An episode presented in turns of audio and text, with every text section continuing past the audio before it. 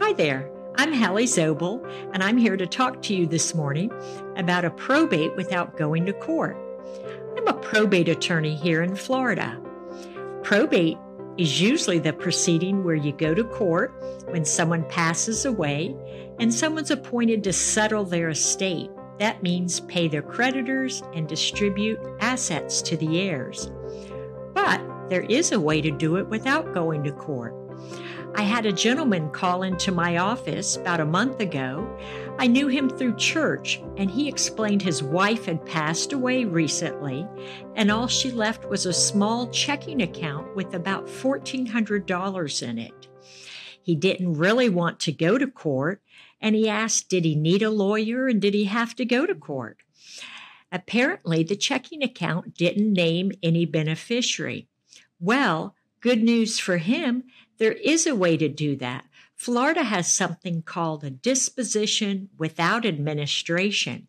That means someone, an individual, without an attorney, can go to the clerk's office in the county where the person has passed away and fill out some documents. And the court may go ahead and order the uh, asset to be distributed to the heir. Now, of course, there's certain rules around that, and let's go through that so you have a clearer understanding. So, it must be a small estate. Generally, it's under $6,000, and there has to be no real property. What's real property? That includes your house, your beach condominium, your vacant lot. So, if there's a person who has paid final expenses, maybe they've paid the funeral bill and they're an heir and they want to get reimbursed, they can petition the court if there's no real estate, like I said, and any expenses are less than the value of the assets, and the personal property is exempt from creditors. Some personal property is exempt from creditors, and I don't mean to get too technical, but the law allows certain things to pass through to beneficiaries without creditors um, claiming it. And so navigating this can be real tricky. You can obtain the documents from the clerk's office where the decedent resided, like I said it said, and then the clerk can advise you if the case is eligible for this. And if so, the court's going to authorize transfer of that checking account, the property to you. So, things that the clerk's office is going to need. You know, you'll need a death certificate of the person who passed.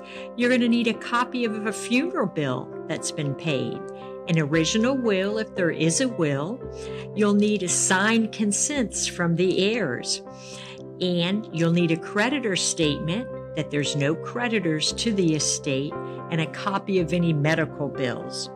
This is much simpler and that's why this law was created for this exact situation, but there can be risks going forward. You should always contact a qualified attorney to make sure that this is the best option for you and your family. Thank you for listening this morning. And remember, I can always be reached at hzobel at pcc.law or private corporate counsel telephone number 407 647 7887.